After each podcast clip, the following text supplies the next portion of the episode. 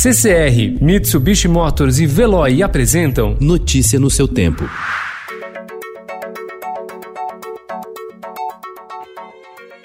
Olá, seja bem-vindo. Hoje é segunda-feira, 8 de junho de 2020. Eu sou Gustavo Toledo, ao meu lado, Alessandra Romano. E estes são os principais destaques do jornal Estado de São Paulo.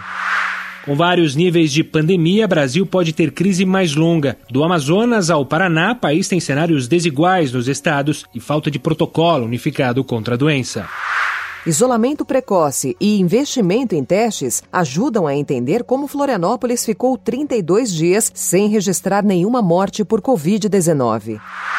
Carlos Wizard desistiu de assumir a Secretaria de Ciência, Tecnologia e Insumos Estratégicos e deixou o cargo de conselheiro do Ministério da Saúde. O empresário lamentou declarações que deu sobre o plano de recontar mortos por Covid no país.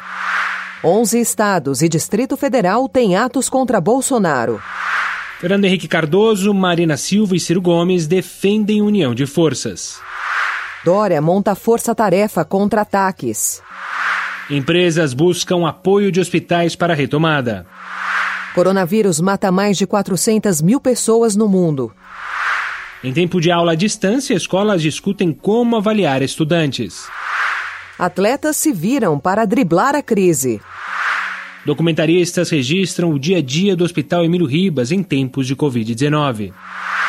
A bailarina de Auschwitz, sobrevivente do Holocausto, Edith Egger, reflete o mundo.